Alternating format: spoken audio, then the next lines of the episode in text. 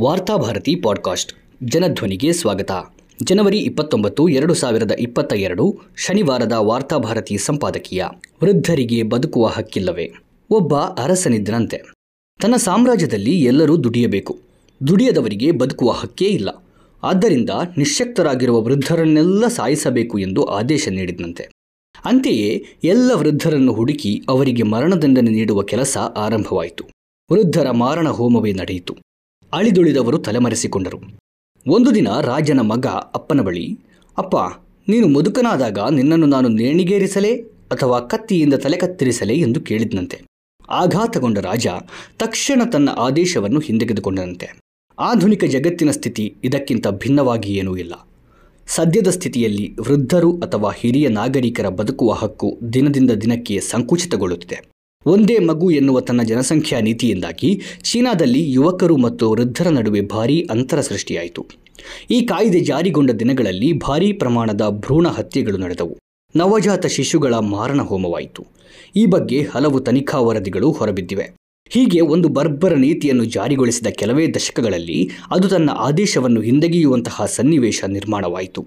ಯಾಕೆಂದರೆ ಚೀನಾದಲ್ಲಿ ವೃದ್ಧರ ಸಂಖ್ಯೆ ದೊಡ್ಡ ಪ್ರಮಾಣದಲ್ಲಿ ಬೆಳೆಯಿತು. ವೃದ್ಧರು ಚೀನಾಕ್ಕೆ ಸಮಸ್ಯೆಯಾದರು. ಇದು ಕೇವಲ ಚೀನಾದ ಸಮಸ್ಯೆಯಾಗಿ ಮಾತ್ರ ಉಳಿದಿಲ್ಲ. ಒಂದು ಅಥವಾ ಎರಡು ಮಕ್ಕಳನ್ನಷ್ಟೇ ಹೊಂದಿರುವ ಎಲ್ಲ ಪಾಶ್ಚಿಮಾತ್ಯ ದೇಶಗಳಲ್ಲೂ ಸರ್ಕಾರಕ್ಕೆ ವೃದ್ಧರನ್ನು ವಿಶೇಷವಾಗಿ ನೋಡಿಕೊಳ್ಳುವ ಹೊಣೆಗಾರಿಕೆ ಹೆಗಲಿಗೆ ಬಿದ್ದಿದೆ. ವಿಶ್ವದಲ್ಲಿ ಕೊರೋನಾ ವೈರಸ್ ಸೃಷ್ಟಿಯಾಗಿರುವುದೇ ಆ ಸಮಸ್ಯೆಯನ್ನು ನಿವಾರಿಸಲು ಆಗಿರಬಹುದೇ ಎನ್ನುವ ಪ್ರಶ್ನೆಯನ್ನು ಕೇಳದೇ ಇರಲಾಗದು. ಯಾಕೆಂದರೆ ವಿಶ್ವದಾದ್ಯಂತ ಕೊರೋನಾ ವೈರಸ್ ಗದ್ದಲ ಎಬ್ಬಿಸಿದಾಗ ಅದಕ್ಕೆ ಮೊದಲು ಬಲಿಯಾದವರು ವೃದ್ಧರು. ಆಸ್ಪತ್ರೆಗಳಲ್ಲಿ ನೂಕುನುಗ್ಗಲು ಸೃಷ್ಟಿಯಾದಾಗ ಇಟಲಿಯಂತೂ ಮೊದಲ ಆದ್ಯತೆ ಯುವಕರಿಗೆ ಎಂದು ಘೋಷಿಸಿತು. ಆ ಮೂಲಕ ವೃದ್ಧರ ಬದುಕುವ ಹಕ್ಕನ್ನೇ ಕಿತ್ತುಕೊಳ್ಳಲಾಯಿತು.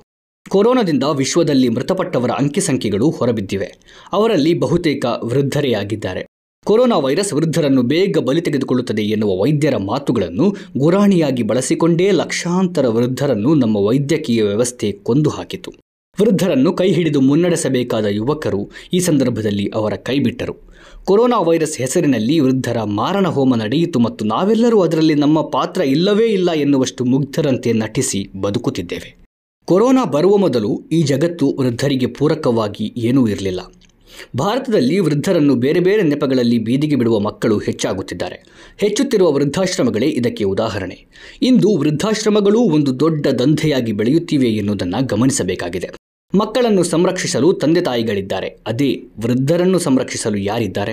ವೃದ್ಧರಿಗೆ ವಿಮಾ ಸೌಲಭ್ಯಗಳು ಸಿಗುವುದಿಲ್ಲ. ಡ್ರೈವಿಂಗ್ ಲೈಸೆನ್ಸ್ಗಳು ಸಿಗುವುದಿಲ್ಲ.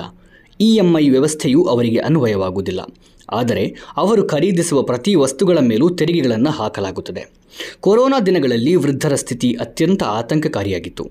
ಆಸ್ಪತ್ರೆಗಳಲ್ಲಿ ಶವವಾಗಿ ಮಲಗಿದ ತಂದೆಯ ಮೃತದೇಹವನ್ನು ಕೊಂಡೊಯ್ಯಲು ಹಿಂದೇಟು ಹಾಕಿದ ಪ್ರಕರಣಗಳು ಸಾವಿರಾರು ಇವೆ.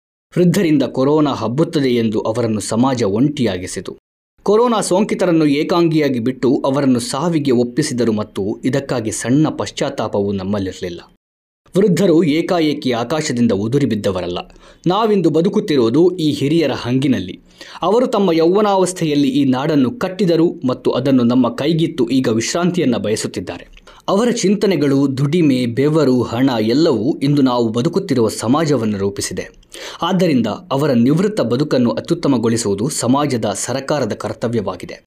ವೃದ್ಧರು ರಾಜಕೀಯದಲ್ಲಿ ನಿರ್ಣಾಯಕ ಪಾತ್ರ ವಹಿಸುವುದಿಲ್ಲ ಎನ್ನುವ ಕಾರಣಕ್ಕೋ ಏನೋ?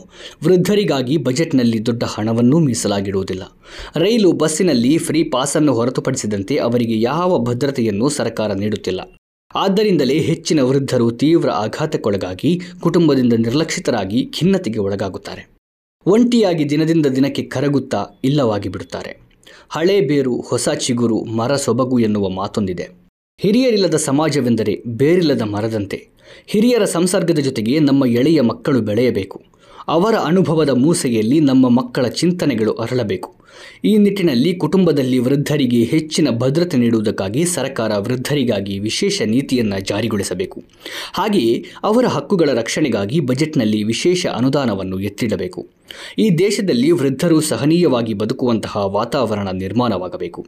ಇಂದು ವೃದ್ಧರಿಗಾಗಿ ನಾವು ಜಾರಿಗೊಳಿಸುವ ನೀತಿಗಳೇ ಮುಂದೆ ನಾವು ವೃದ್ಧರಾದಾಗ ನಮ್ಮನ್ನು ಕಾಪಾಡುತ್ತವೆ ಎನ್ನುವ ವಿವೇಕ ಯುವಕರಲ್ಲಿ ಇರಬೇಕು.